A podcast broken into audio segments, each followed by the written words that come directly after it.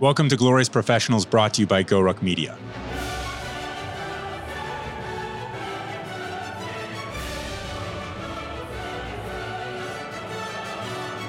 Our guest today on episode 9 is Dr. Rajeev Ramchand.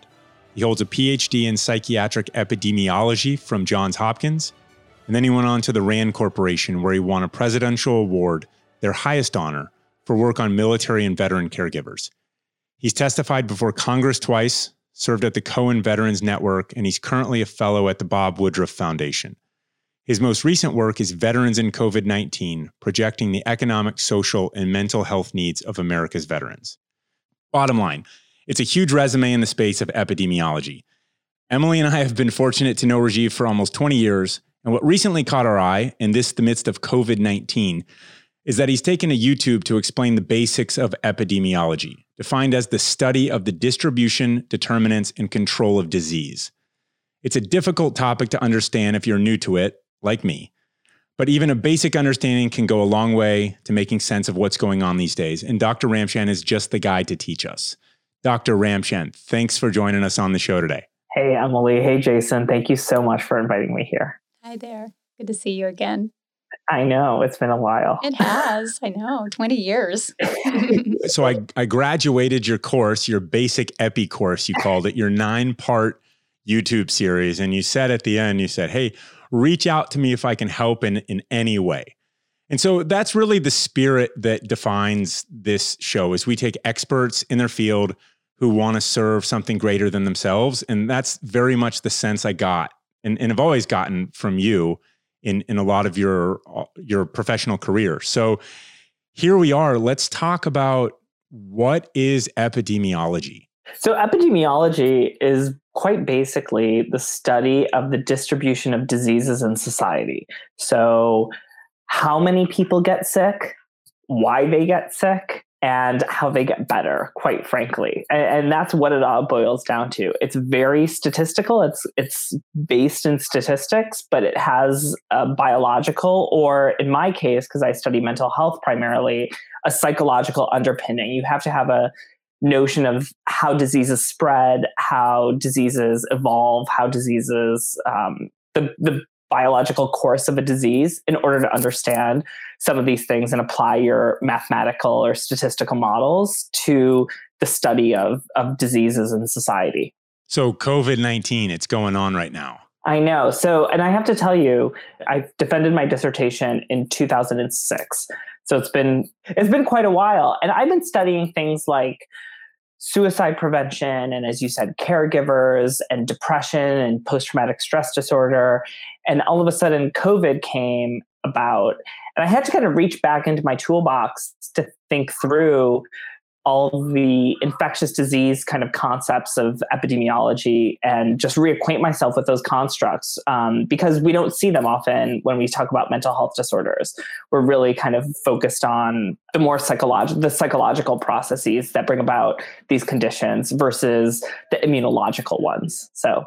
What you're saying though is you have kind of a, a, a bird's eye view, but with this background in epidemiology, where you know the language makes sense to you, but you're not working on solving the cure right right now. I'm not working I'm not working on solving the cure. What I am doing, I think what my lens provides is an opportunity to look at the news and ask the pertinent questions and not just trust what people are telling me and to say what do you mean? Like what what is the denominator there? You know you've told me so many people are dying but i want to know what percentage of those people are die are dying relative to how many have gotten infected. I want to know how many people are hospitalized relative to who are getting infected. So if you tell me two counts if you tell me alaska has this many deaths and california has this many well I want to know the rate of death because that's how I can make good comparisons between the two to see if there's anything unique happening in California relative to Alaska. It's a very simple concept. And you can just take that a step further, a step further for each of the questions. So I'm just reading every piece of news with that critical lens of saying, where does this data come from and do I trust it? So let's start with relevant news then. Let's start with Wuhan. Yeah. W- when did you when did you realize this was going to be a big thing? It was definitely bef- in the fall I started hearing of things, or kind of towards the winter, I guess, November, December. And a neighbor of mine is a physician who does public health work. And I said, What do you think of this China? Like, what's going on in China? And he said, Oh, it's not that big of a deal. Don't, you know, worry about it, kind of thing. And as time went on, and that was kind of the impression that we had. And to be honest, in February, I went to San Francisco and everyone was talking about it, but there was a pinch of uncertainty, knowing that it was a big deal, but not fully appreciating it would be so such a big deal, such a disruption. I guess you will you'll say I guess you could say. And I think that that just goes that even though you know I'm there, I'm looking at the data, I'm tracking it, I'm following it we had never seen something like this before. This was this is not SARS. We had never seen the extent to which the economy is being shut down to control this virus. And so it was even hard for me to conceive of this. Wow, that's I mean, that just goes to show the how quickly it evolved and how I mean, we were on a flight um, to Europe in mid-January and on the flight, they were playing the movie Contagion. And I had been following it since, you know, late December, keeping an eye on it. I had actually brought a little, you know, simple face mask on the plane. Um, and I, Jason, I said to him, I was like, we should watch this. And it, of course, it freaked us out from there. But I mean, the fact that they put it on the the selection was I, somebody was already tracking this. You know, it was already trending. It was already trending. I mean, it was it was surprising to me looking back in retrospect. Um, that was that was you know mid January and things were already starting, like you said, to pick out. But we we kept traveling. You know, people were going on with their daily lives because it didn't really have an impact yet. But you know, so, so when is it when you were like, oh wow, this is really accelerating?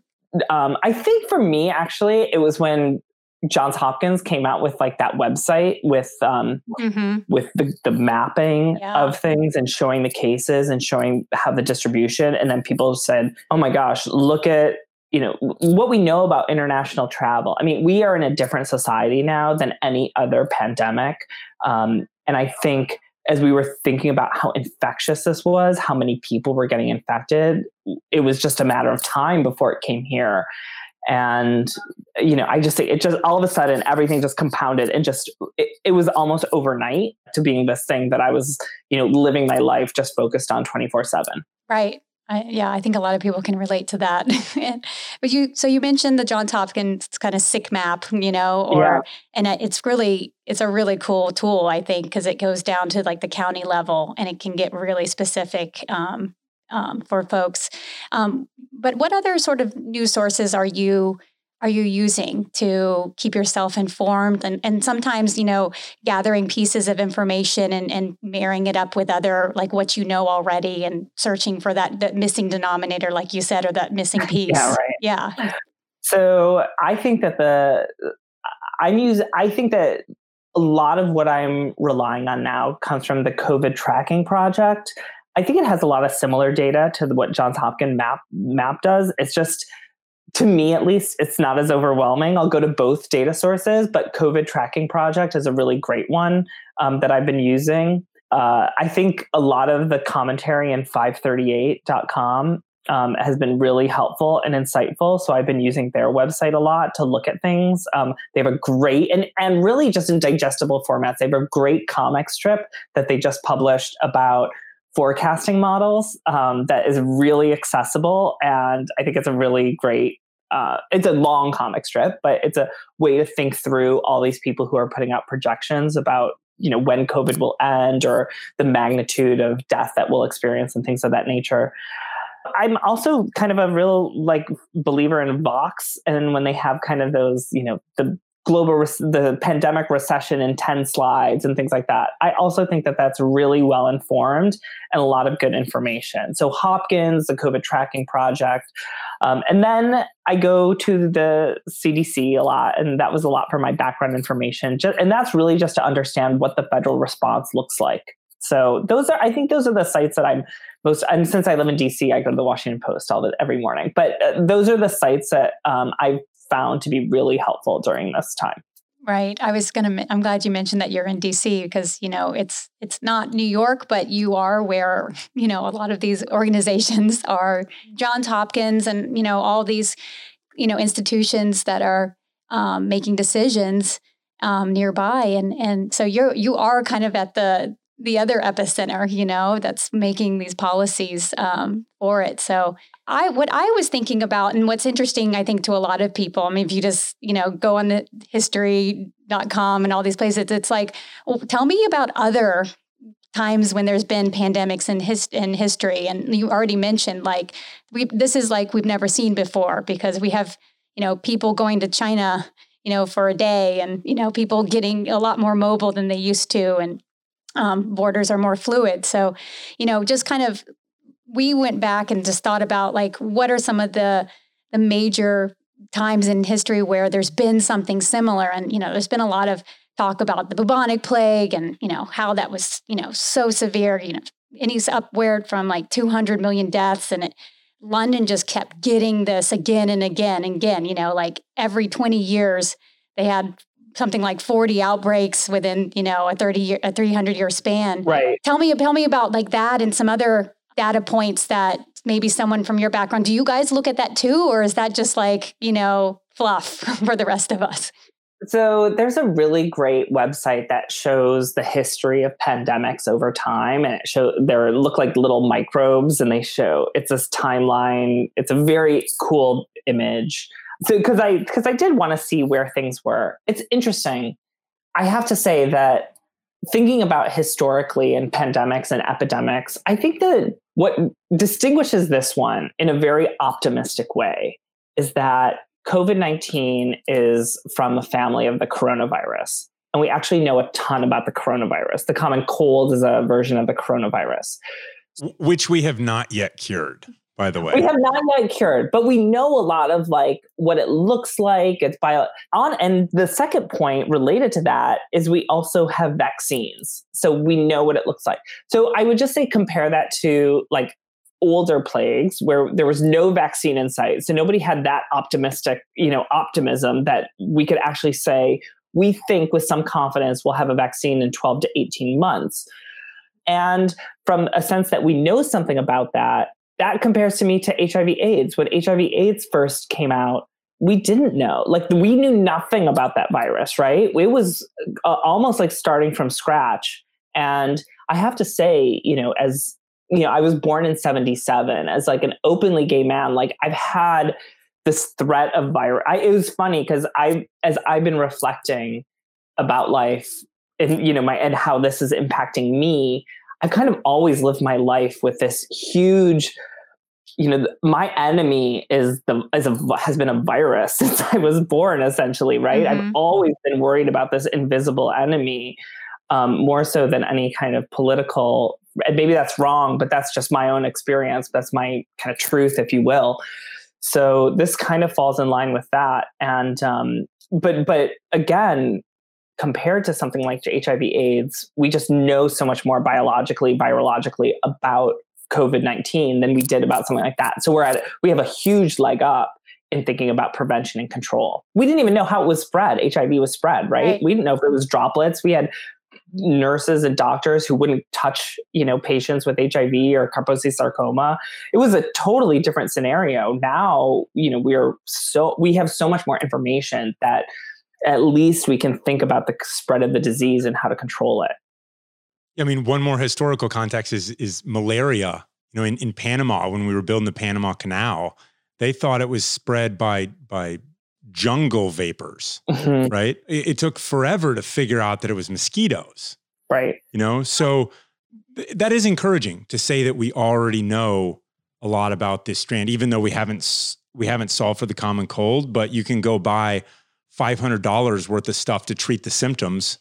I mean, that's that's kind of disturbing, right? Yeah. I mean, it is. We don't have the cure for it, but we have like, you know, we have some ways to control it. We know how it spreads at the very least, right? The common cold. Like we know how COVID spreads. We know um, social distancing is one thing we can do to prevent the spread. We know washing your hands, things like that. Um, I mean, it's not great because there's still so much uncertainty. So I don't want to kind of convey that, oh, everything's like hunky dory, you know, everything's great. There is still a lot of uncertainty.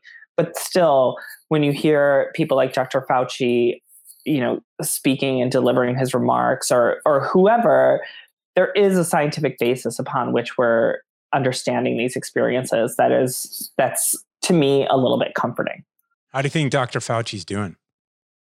I hope he's doing well because I think he's a I think he's a legend. I have to tell you, my favorite epidemiological related or public health book is on the and the band played on, which is by Randy Shilts, and it talks about the beginning of the HIV epidemic. And it's a really powerful book. But Dr. Fauci was a, a key player um, was willing to talk to AIDS patients when other people weren't, was willing to engage members of the activist community and listen to their concerns when others weren't and were discrediting them.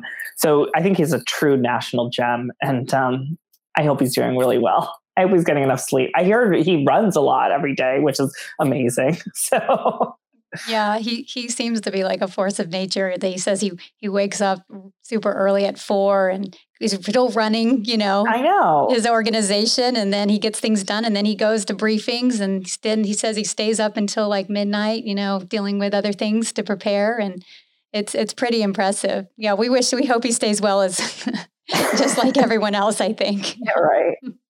So, in in kind of a historical context, to get mathematical or or whatever. I mean, this is this has got to be kind of an expectation at this point, right? I mean, we're seeing this over and over and over throughout history and even recently. It's just I mean, this probably isn't the last one, right? Oh, I don't think so at all. I don't want to I don't want to diminish kind of the impact that this is happening this is having, but part of me the the most cynical part of me thinks that this is preparation for the next one kind of um, that's what worries me um, i think that you know i don't understand necessarily how disease or like how these infections originate how they pass from the bat to the human you know i don't understand how they evolve first for for a bat to acquire something and then how it passes through and we've heard stories that you know, I think that they're culprits like wildlife trafficking and things of that nature. And to the extent that that we are living in such a global world where these boundaries are artificial, you know, to say that mm, because people are traveling so much and our geographic boundaries and our state boundaries are becoming more and more artificial, not artificial, but permeable, I guess you will. There's just so much travel that's happening across the world and so much exchange of goods and services and things of that nature that the likelihood that things will reach global proportions for everything you know whether it's on demand car service like uber to things like infectious disease things just have a global scale to them now and this is just an example of that. And so I do think that this is a preparation um, for us that we need to be thinking about these things more seriously because we can't contra- contain them as easily in geographic region. Uh, they, I shouldn't say we can't contain. They won't be contained mm-hmm. in geographic regions like they did were able to be in the past um, I think that's a concern. So that's why this is the outlier, then, right? It's it's a lot more than the flu, but it's not killing everyone it touches. It's not like HIV/AIDS, right? When when untreated, everyone dies. Yeah, it's not the perfect killer, right? It's not, and that's why I say it's like we're somewhat. I don't want to say we're lucky, but like that's why I'm saying this is like a wake up call. Like things are serious. We need to be thinking about pandemics. We need to be thinking about we need to be thinking about public health and travel. We need to acknowledge permeable borders, right? That do that you know viruses don't you know need to request visas, right? Like we need to think of, be thinking about those things. We need to be thinking about um, our health systems and our infrastructure. I think right now this has been a huge eye opener into the US healthcare system and how it's organized and how it's able, when a catastrophe hits like this, to care for the people who get sick. And um, it's also been an eye opener about especially in the United States, about underlying conditions that are, have been ex- have existed for a long time. And I'm speaking very specifically about structural inequalities. And if you think about like Chicago's death rates and the disproportionate number of COVID deaths that are coming in the African American communities, I mean, we've known racial disparities in health have existed for some time. Um, and now people, you know, in the public health community, we've been talking about it at nauseum forever. And I think this is really shining a light for the rest of society to get on board and say, what are we doing about this? This is these are, you know, really significant impacts. Yeah, so this is this is the wake up call. This is the the warm up perhaps. And so you you took to the internet and started, you know, creating these modules to educate people and and which I think is wonderful, right? To to say let's talk about this more. And you know, like you said, this isn't you aren't the the person you know creating the vaccine, but you're someone who who is not your time is needs to be still productive and useful. And I think this is really a testament to like you know you're doing this because you care, right? And because you want people to be educated and you want them to get interested in this because I I'm with you on this. Like I was a little I was a little bit ignorant to this as well. I mean, I had never traveled to Asia until, until last year.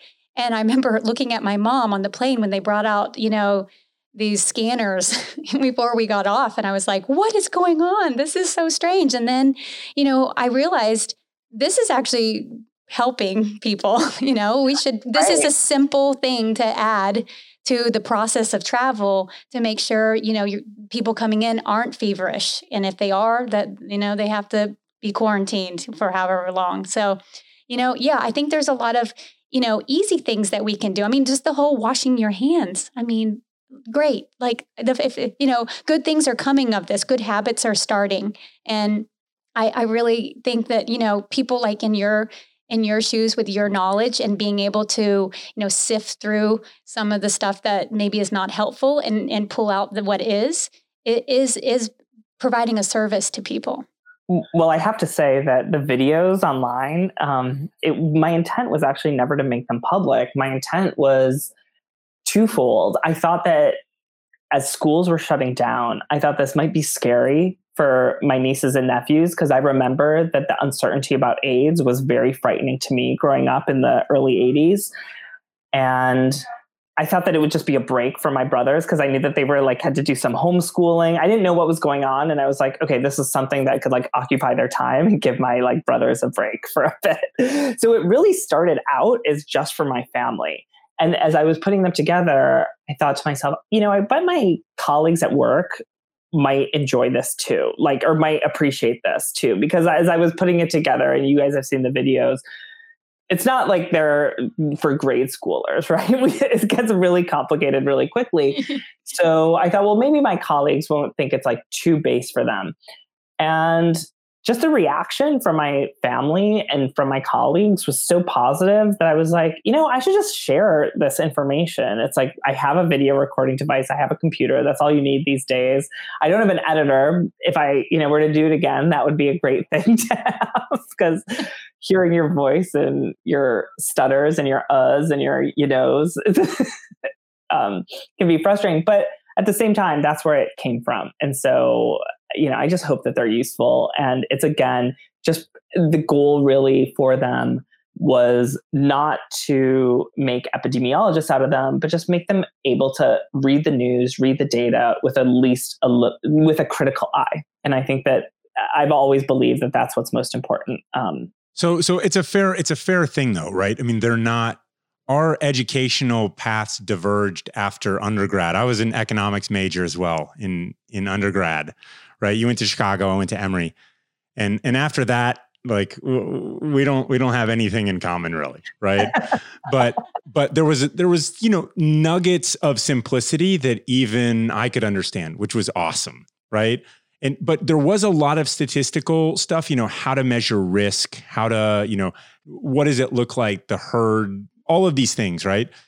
So let's apply some of that to some of what is, what is actually in the news. Yeah. You know, you started talking about data coming out of China, out of Wuhan, and in death rates, and you started, you know, mutations. What happens with those? You know, how to risk mitigation and all of that stuff. What are you reading, and and what reactions do you have to, to the statistics and to that world that's being tossed around these days?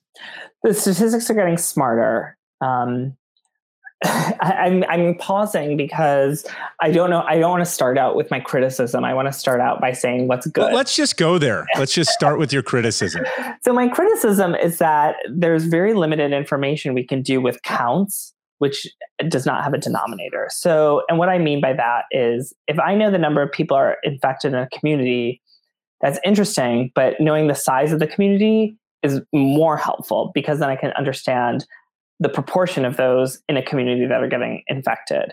Even more helpful would be then to understand the rate at which they're becoming infected, how many new infections are happening each day, each week, each month, whatever the data collection is, because then we can start seeing a leveling off or a trajectory, whether this epidemic is growing, whether it's the rate of which it's growing. And I think that we can make some really informed decisions.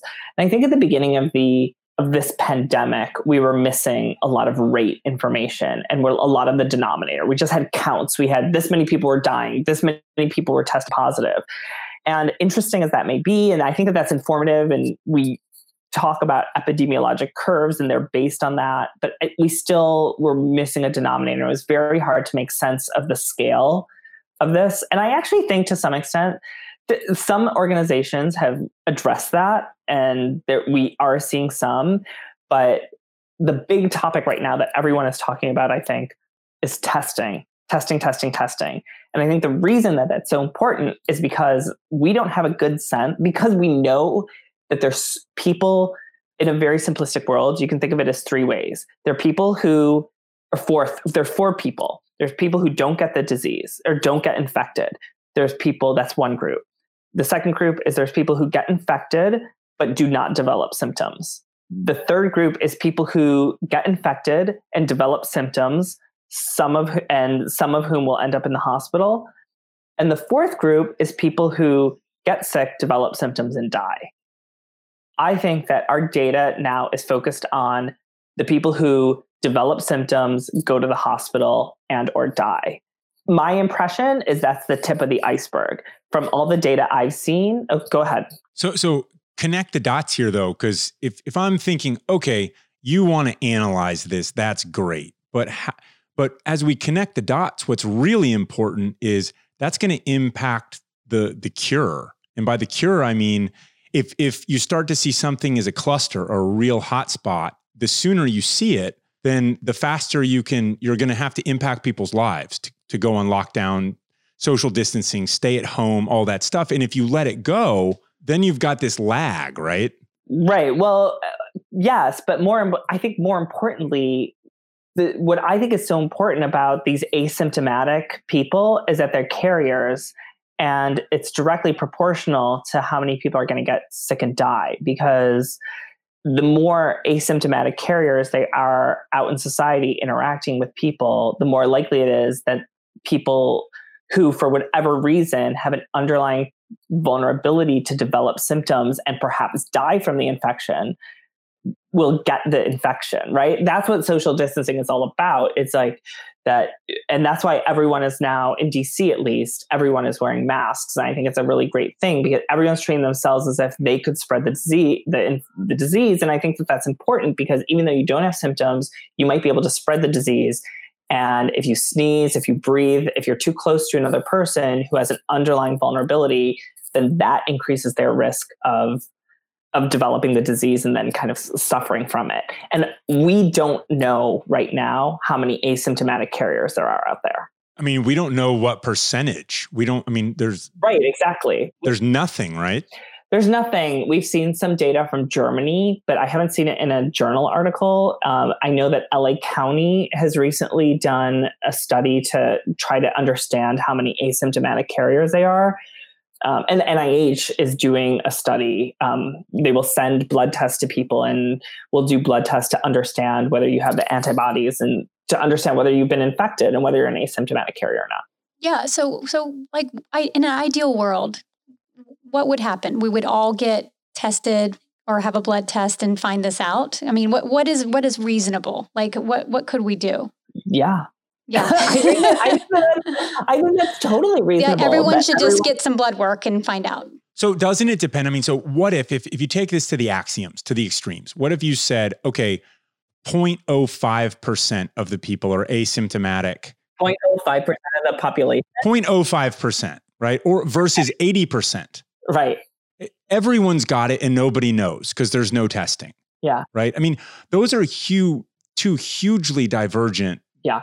Situations. And we don't really know what it is. But I'm going to go back to your optimism earlier. It's not killing as many people as you would expect if this were something that we didn't have any handle on, right? Right. It's killing a lot of people um, more than the flu does and things of that nature. So I do think that it, there's there's reason for concern. I don't think we're living in like this world where it could be 0.5% to 80%. From the research that I've seen, I'm thinking it's like I will I will be 100% frank.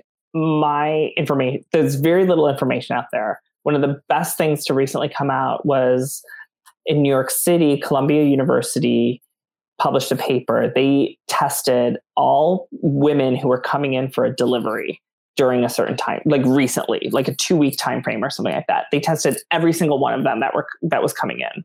You you, you got to use what you got. We, we should use that across the the nation, right? yeah, right. And so well, right, so that's what they did. It's basically they found around fifteen percent of the women who were coming in tested positive, and of those, I think, are and then 2% tested positive and had symptoms. So I'm thinking in cities, if we assume, let's say that women who are going into delivery, they were pregnant, maybe they protected themselves a little bit more. It might also be restricted to women who are delivering Columbia, at Columbia, all those limitations aside, I think we're thinking about something on the scale of like 15 to 25 30% of people who, of adults probably right now who are, who are positive in cities like new york and dc that's a starting point. So when you look at you know how this spreads mathematically if that's the percentage is that a big percentage to you or a small percentage to you that's a big percentage to me. Huge right? Uh, yeah.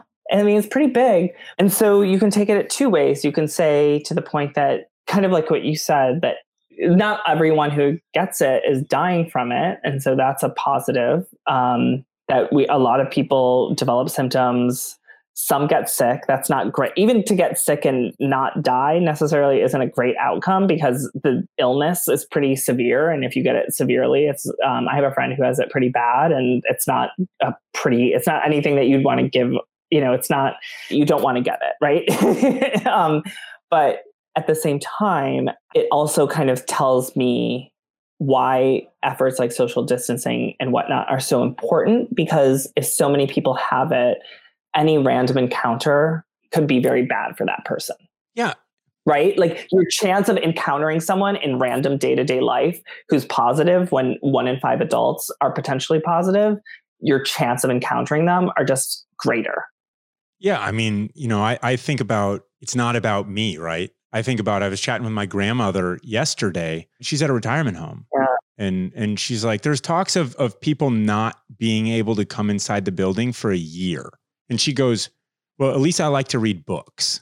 you know? I, that's something that I my own bias as I I study a lot of work on post 9/11 veterans and kids and I don't as much as I should I don't think about the elderly and like the geriatric community what we're seeing is that the effects can be gravest for these individuals.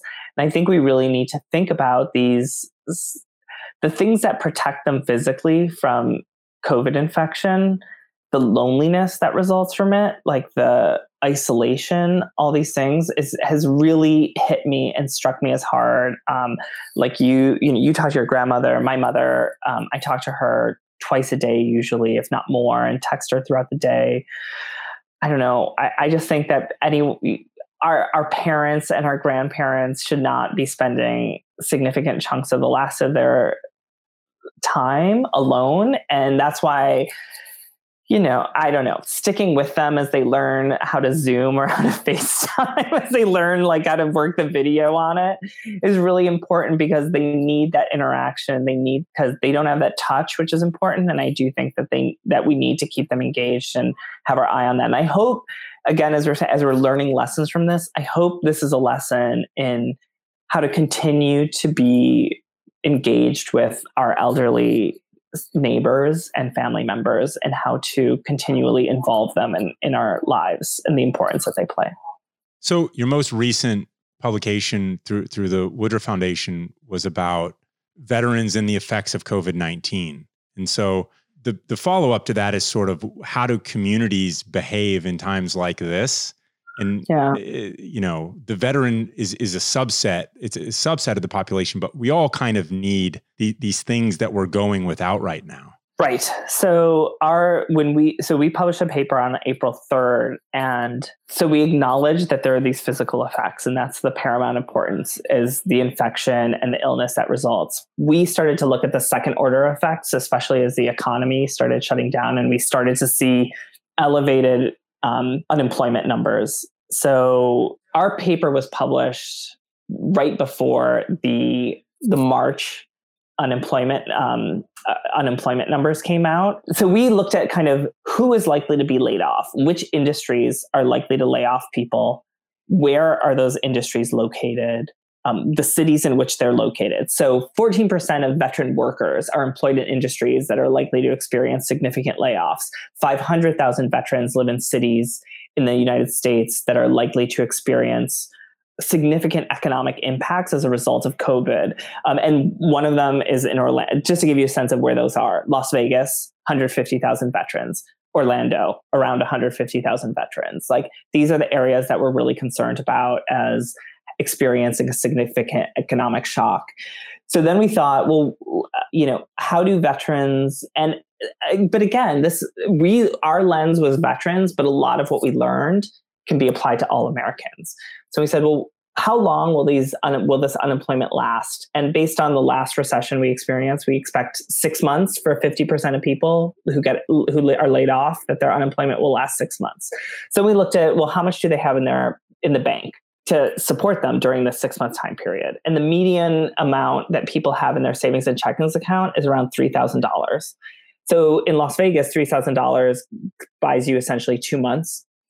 So what are you doing there the rest of the time? And, you know, I keep telling people, I, I think that what my lesson from individuals is, is how you experience these, this time of unemployment, this time of um, social isolation, the decisions you make today are going to determine how long this stays with you.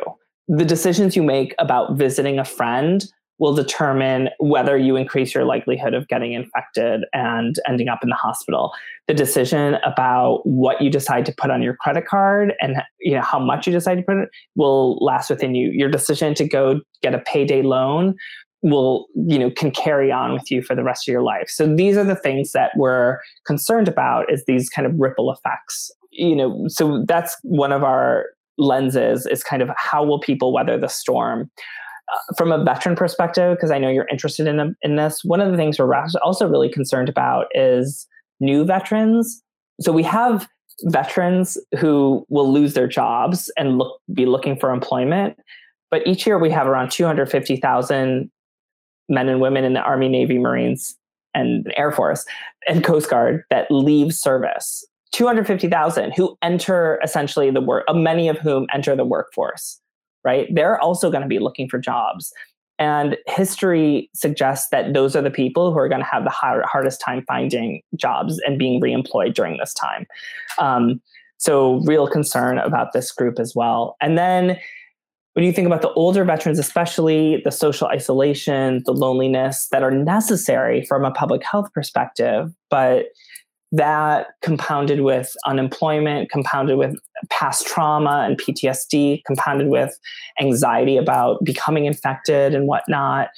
It's we really need to intervene immediately to stave off any adverse consequences that could result from all of this. Um, some of which is really necessary to prevent the infection, but we really have to be thinking about these second order effects, if you will.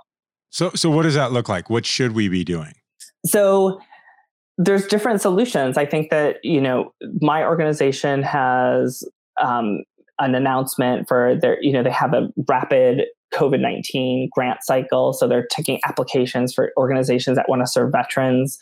So, but but I mean, what should the veterans actually be doing? Yeah. The guys, the guys out there. I mean, you, you you bring this up, right? It's it's like don't pull out your credit card and do retail therapy. You don't need a a ten thousand dollar garage gym if if you're gonna you're gonna pay twenty percent a month on it. You don't you know needs versus wants. I mean, we're kind of in that era a little bit. I mean, the, the fundamentals of someone out there who's having a difficult time and they're they're isolated and maybe they got laid off and Yeah. they're not able to go to link up with their buddies at wherever because you know the club on Friday night in Vegas is closed by the way Right. and and so what what at the most basic level how do they how do they do right so I think that they have to look for um, emergency financial assistance from organizations that provide it. They need to think about their spending. And when things become overwhelming, I think they need to reach out for help. And whether that's calling a local crisis line, whether that's calling the VA, whether that's calling an organization like Cohen Veterans Network, all of these organizations do provide telehealth services. They're all there, they're all willing to talk to people. So it assumes that they have access to the internet and um, can get treatment that way. But I think that when it becomes over overwhelming, reaching out, we've actually heard anecdotally that telehealth and people receiving some therapy via telehealth, people really respond well to it. That they really like actually getting care and in the comfort of their own home. So I think that's one idea. The other thing is I, I really am increasingly convinced that service is a huge component I don't know what that looks like for every person. It's going to look very different. Um, I have seen examples of letter writing campaigns. So these are things people can do in their homes. I have friends who are sewing face masks for individuals. Even if you only sew five, you know, the act of doing something and providing service, we are increasingly learning that that helps people go through these times to feel that they're actually contributing. And I think it may even be stronger among veterans who live their lives and have devoted so much of their their effort to a cause greater than themselves. So to be able to continue that notion of service to others can be really helpful. And I'm not saying everyone needs to go out and start, you know, working at a food bank or whatnot, but figure out what you can do in your community. And I honestly think that that's what I think that even doing these videos that I did, as stupid as they were and as kind of hammy as they are, really helped me get through some of my anxiety about about COVID 19 and things of that nature. So I just think that those are some really practical things I think people can do.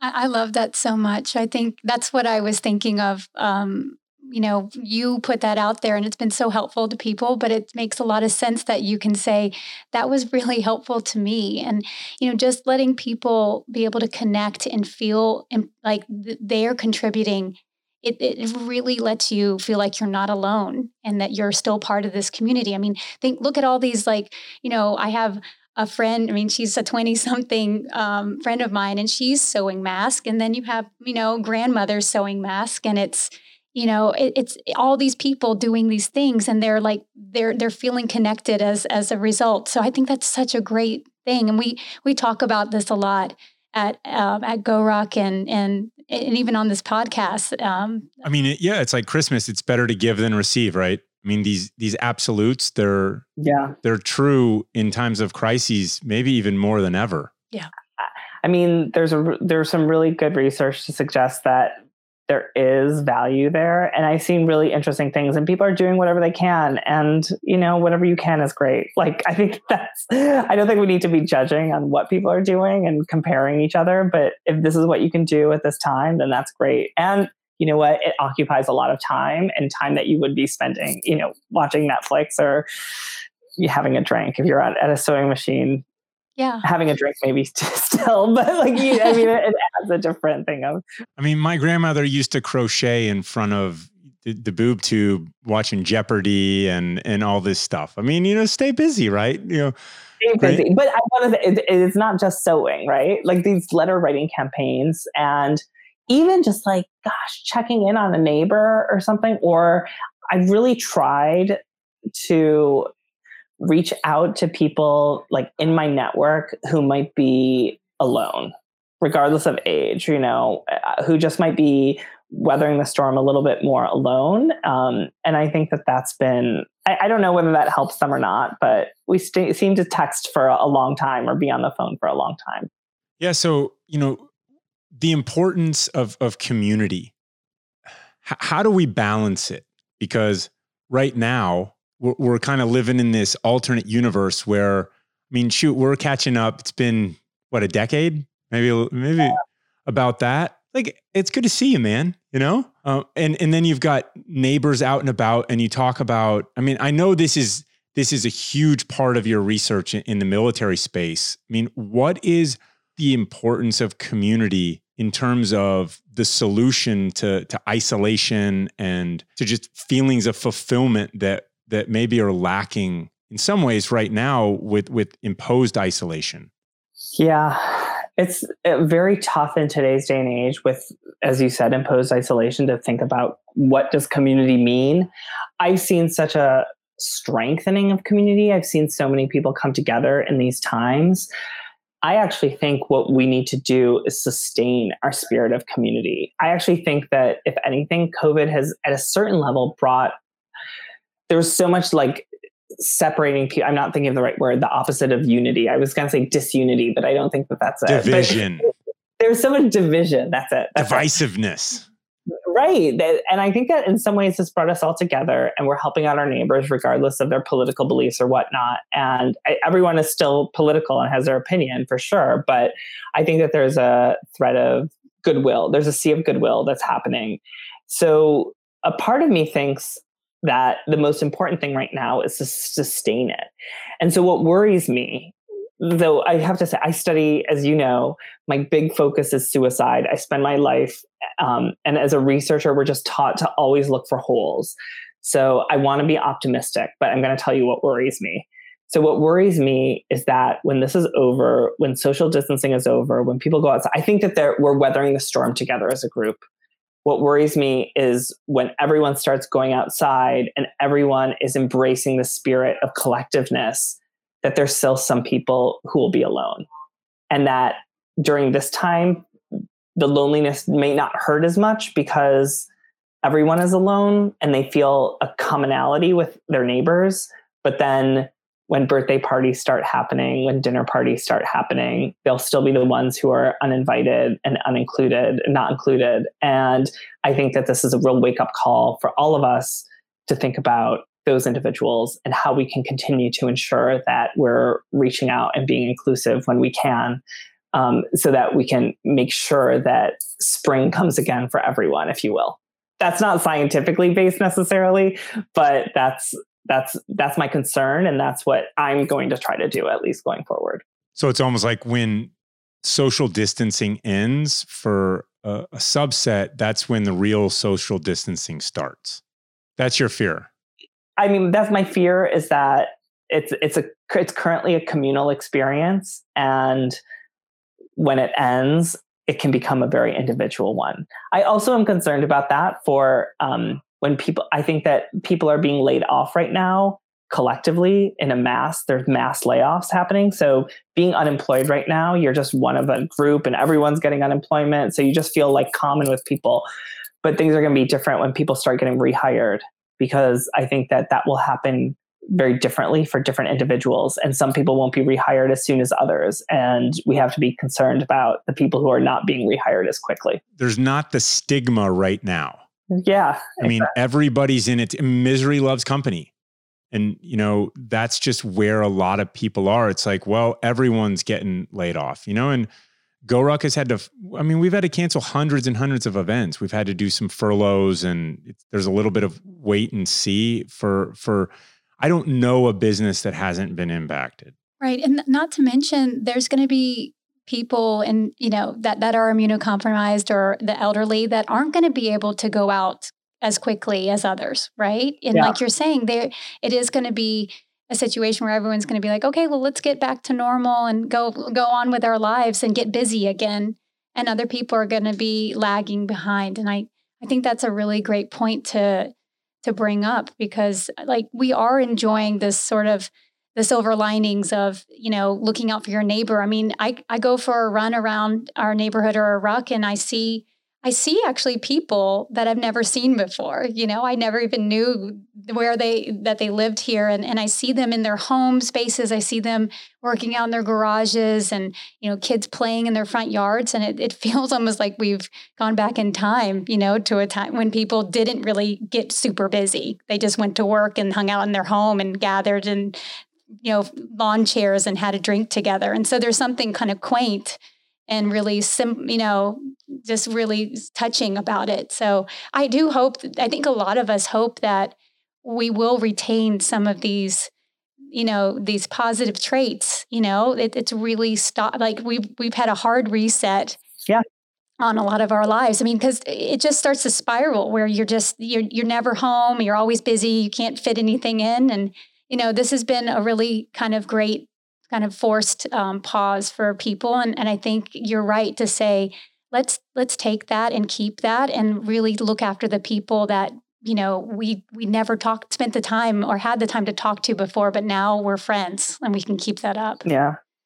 Okay so rajeev dr ramchand we've we've talked a lot about the the statistical analysis. We've we've kind of taken the basics of epidemiology we've talked a little bit about your your worries or where you see some of the the data going. I mean, what's your overall sense of of where we are in this? And you know, just to kind of wrap it up a little bit for for the folks like me, where where's this going to go? There's a little bit of prediction required here.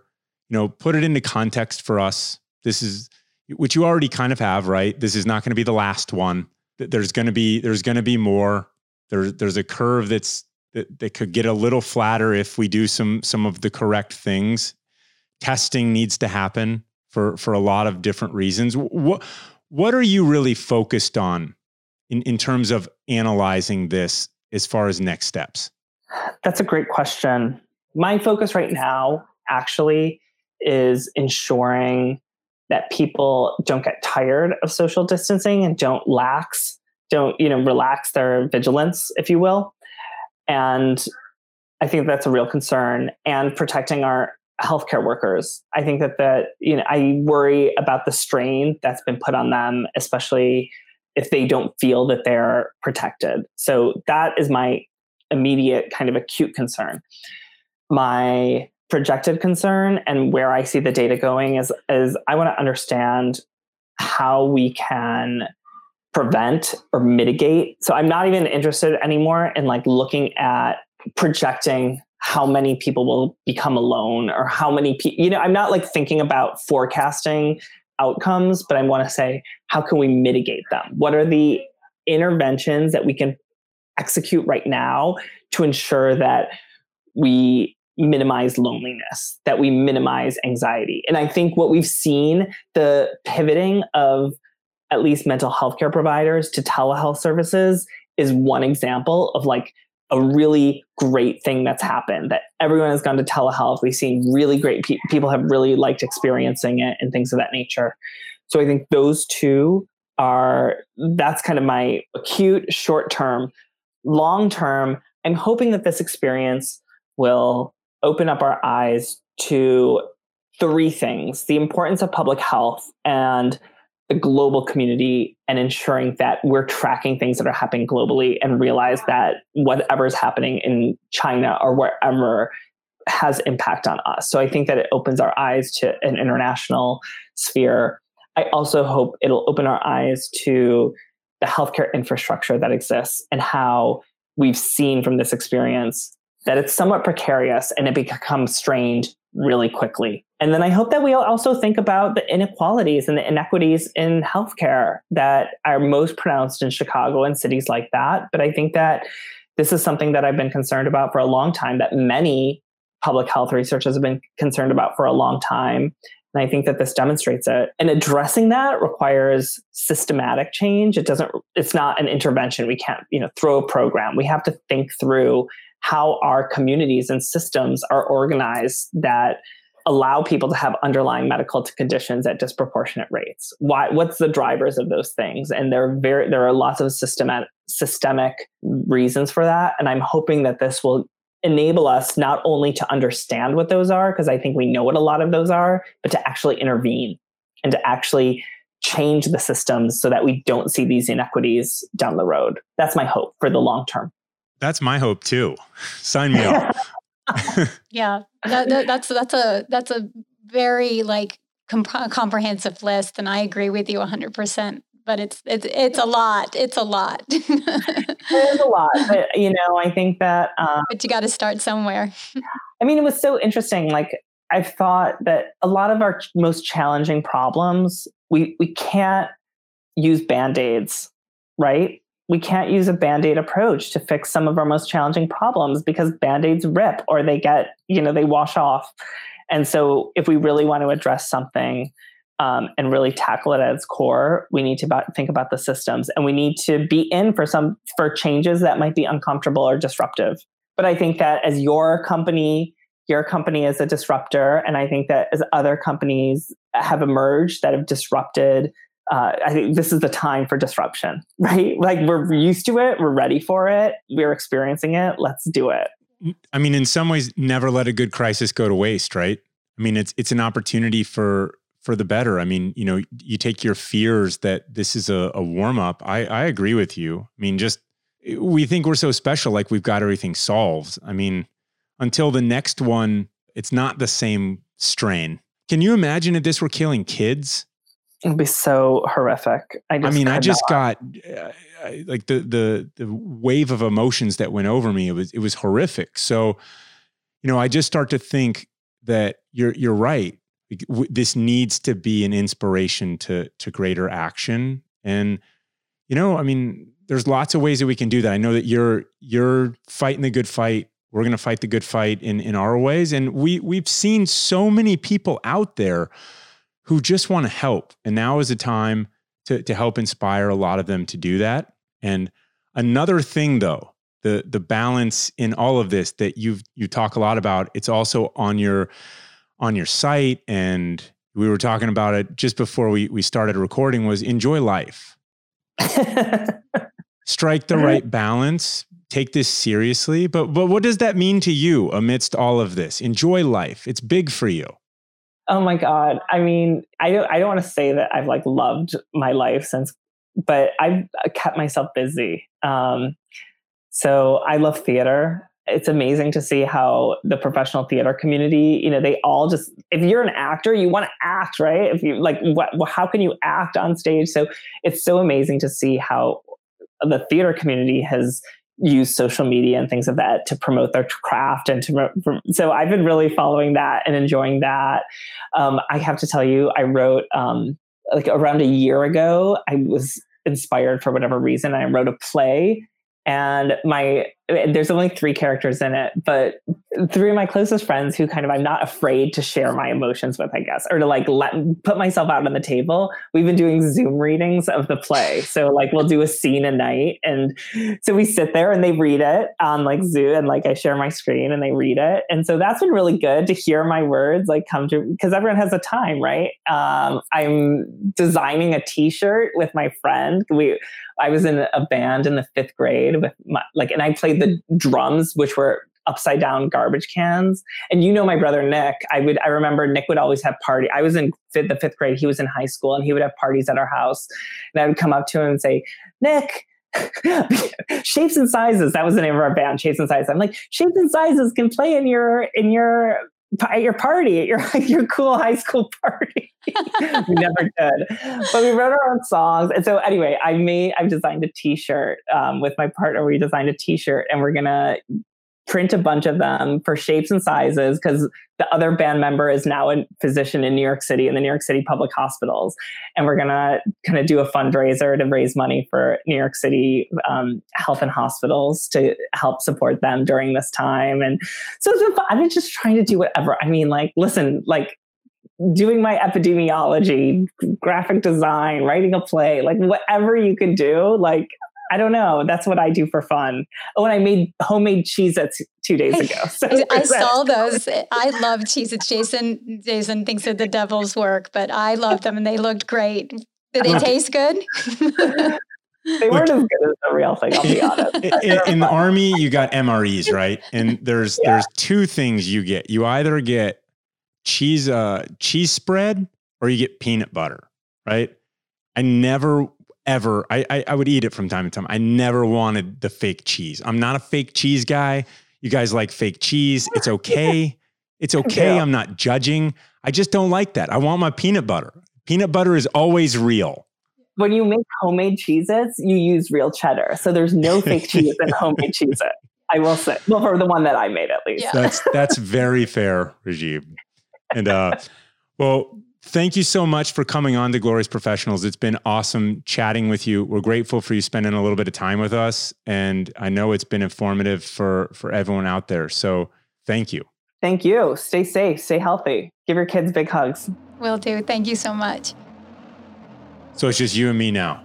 Yeah. Dr. Ramchand has left the he's left the audio building. What, what'd you think? I'm just I mean, he's just like I remember him, like just so smart and just just brilliant on on, you know, all these big big issues, but he's just someone that you feel comfortable around and you can talk to about anything and he's he, you know, very open and and just like he cares deeply about what he does. I mean, I I it's so great to find people who have discovered what they're what they're good at and what they're passionate about and then see them just take it. I mean, I hadn't, you know, talked to him in a while since, you know, I'd been in DC and I, you know, looking back over all the work that he's done and his resume and all the the articles I pu- he's published, I was like, "Whoa, what have I done with my life?" You know, it's just like it's really profound. Like a lot of work has been done and it's really great to to know people like him are out there. Yeah, you know, the the part that really I found interesting because I we've known him for a long time, but you don't always sometimes on a podcast you get to know someone a little bit differently. And when he started talking about, you know, as an openly gay man, always fearing a virus, I'm like, man, I just that's not how I grew up. And so sometimes you've got people like Rajeev in these spots that are really, I mean, he's got a really, really big brain resume and he's earned it.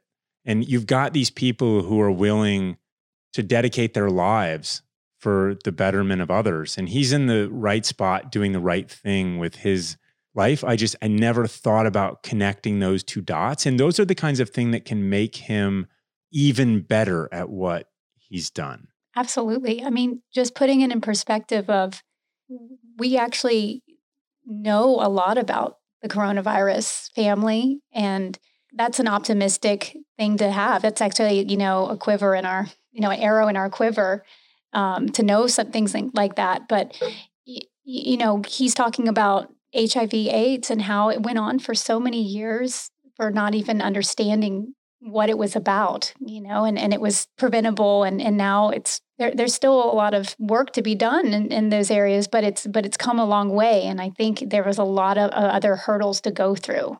So, you know, what we're facing now, I, I actually really liked how he said this is kind of the warm up, you know, like and I've heard that before. I actually I actually think I read that, you know, someone like Fauci or something said said that where, you know, it's it could get a lot worse from here. Like we've got to use this information that we have and kind of it, it's like wow it's, it's like here in florida we have a hurricane come through and you it doesn't hit hit your spot and you're kind of like whew i'm gonna go i'm gonna go prepare a little bit better this next time you know Well, and, and then there's the strategic level of preparation, which is things like building codes and, hey, you know, Windows are level five proof and all of that stuff, right? And well, so, and he's ta- he's talking about that about the infrastructure. You know, like hey, a wake up call for the need for you know public health, that- for hospital infrastructure, or you know, looking at inequalities in our healthcare system. Like those are big bucket items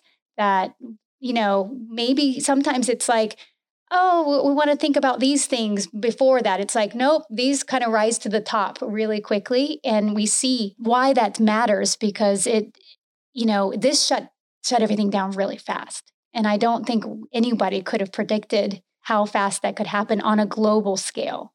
and can you imagine, just to, to really take this up a notch, can you imagine if this would have been, or if this were, I should say, because it's not over, if this were something as unknown as AIDS, that was as infectious as COVID 19, that was killing everybody that got it, like AIDS did.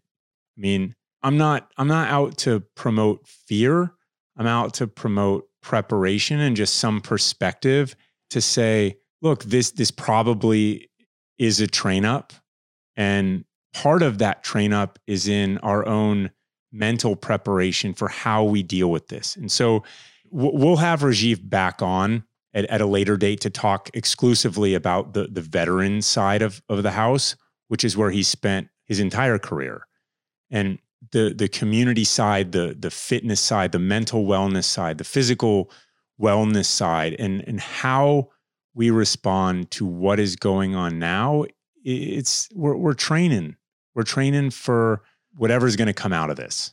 I, I really liked how he said take what we've learned about you know looking really closely at veterans and their behavior and apply that to anybody because it really you know that just shows you like you know you've got the military and its ability to you know test and and mm-hmm. get you know have a lot of control of a huge control group and apply that to our populace and i think you know there's a lot of there's a lot of answers that can be found there. And there's a lot of, you know, what's good for a veteran is probably good for anybody, you know, in terms of wellness and community and, you know, trying to prevent social isolation. Yeah. Two words Homo sapien.